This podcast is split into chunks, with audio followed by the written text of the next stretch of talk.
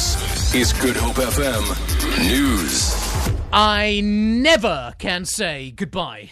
Good morning. Protesting University of Cape Town students are now making their way to various residences around campus to force outsourced workers to leave their jobs. The workers include security guards and cleaners. Students want the university to stop private companies from rendering services on campus. Classes were again suspended today as the no fee increase campaign gained momentum. The university has obtained an interdict preventing students from disrupting normal operations on campus. Students at the University of Cape Town have meanwhile called a mass meeting at lunchtime to discuss their concerns. The gathering is due to take place at Jameson Square. A large police contingent has been deployed at the institution. More students were arrested this morning after they barricaded the entrance to the upper campus. Member of the Rhodes Must Fall campaign, Masixole Mlandu.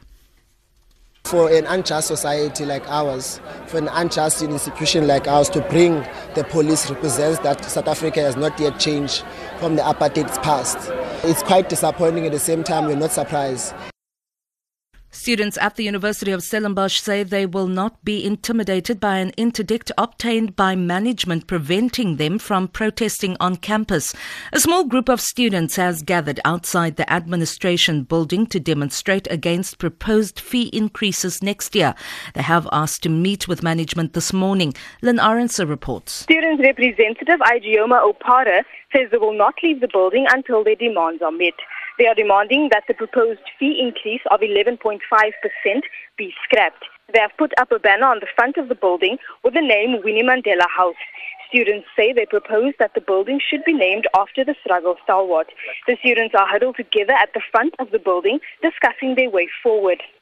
They say they will meet with university representatives later. Len Arense, SABC News, Stellenbosch. The Pistorius family say they were also kept in the dark by the Kgosi Mampuru prison on Oscar Pistorius' early release until just before he was set free under correctional supervision yesterday evening. Family spokesperson Anneliese Burgess gave a statement outside Pistorius' uncle's uncle Arnold's home in Waterkloof, Pretoria. She says the family is happy Pistorius is home but didn't want to give details on how he is doing. It's very important for the family to emphasize that Oscar's sentence hasn't been shortened or reduced. He's simply entering the next phase of his sentence now. Um, he will serve this under the strict conditions that govern correctional supervision. The family will support Oscar as he serves out the remainder of the five year sentence handed down by the trial judge, and he will strictly adhere to the conditions set by the parole board and community corrections. Oscar is here, and Oscar is at home with the family. The city of Johannesburg says it is closely monitoring the people who were injured when a pedestrian bridge over the M1 highway collapsed last week. Three of the 19 injured are still in a critical condition in hospital, while nine have been discharged. Two people died and more than 20 were injured when the support structures around the Great Walk Bridge near Grayston gave away last Wednesday. The city says it is committed to ensuring that the investigations are concluded in the shortest possible time. For Good Hope FM News, I'm Vanya Kluter-Collison.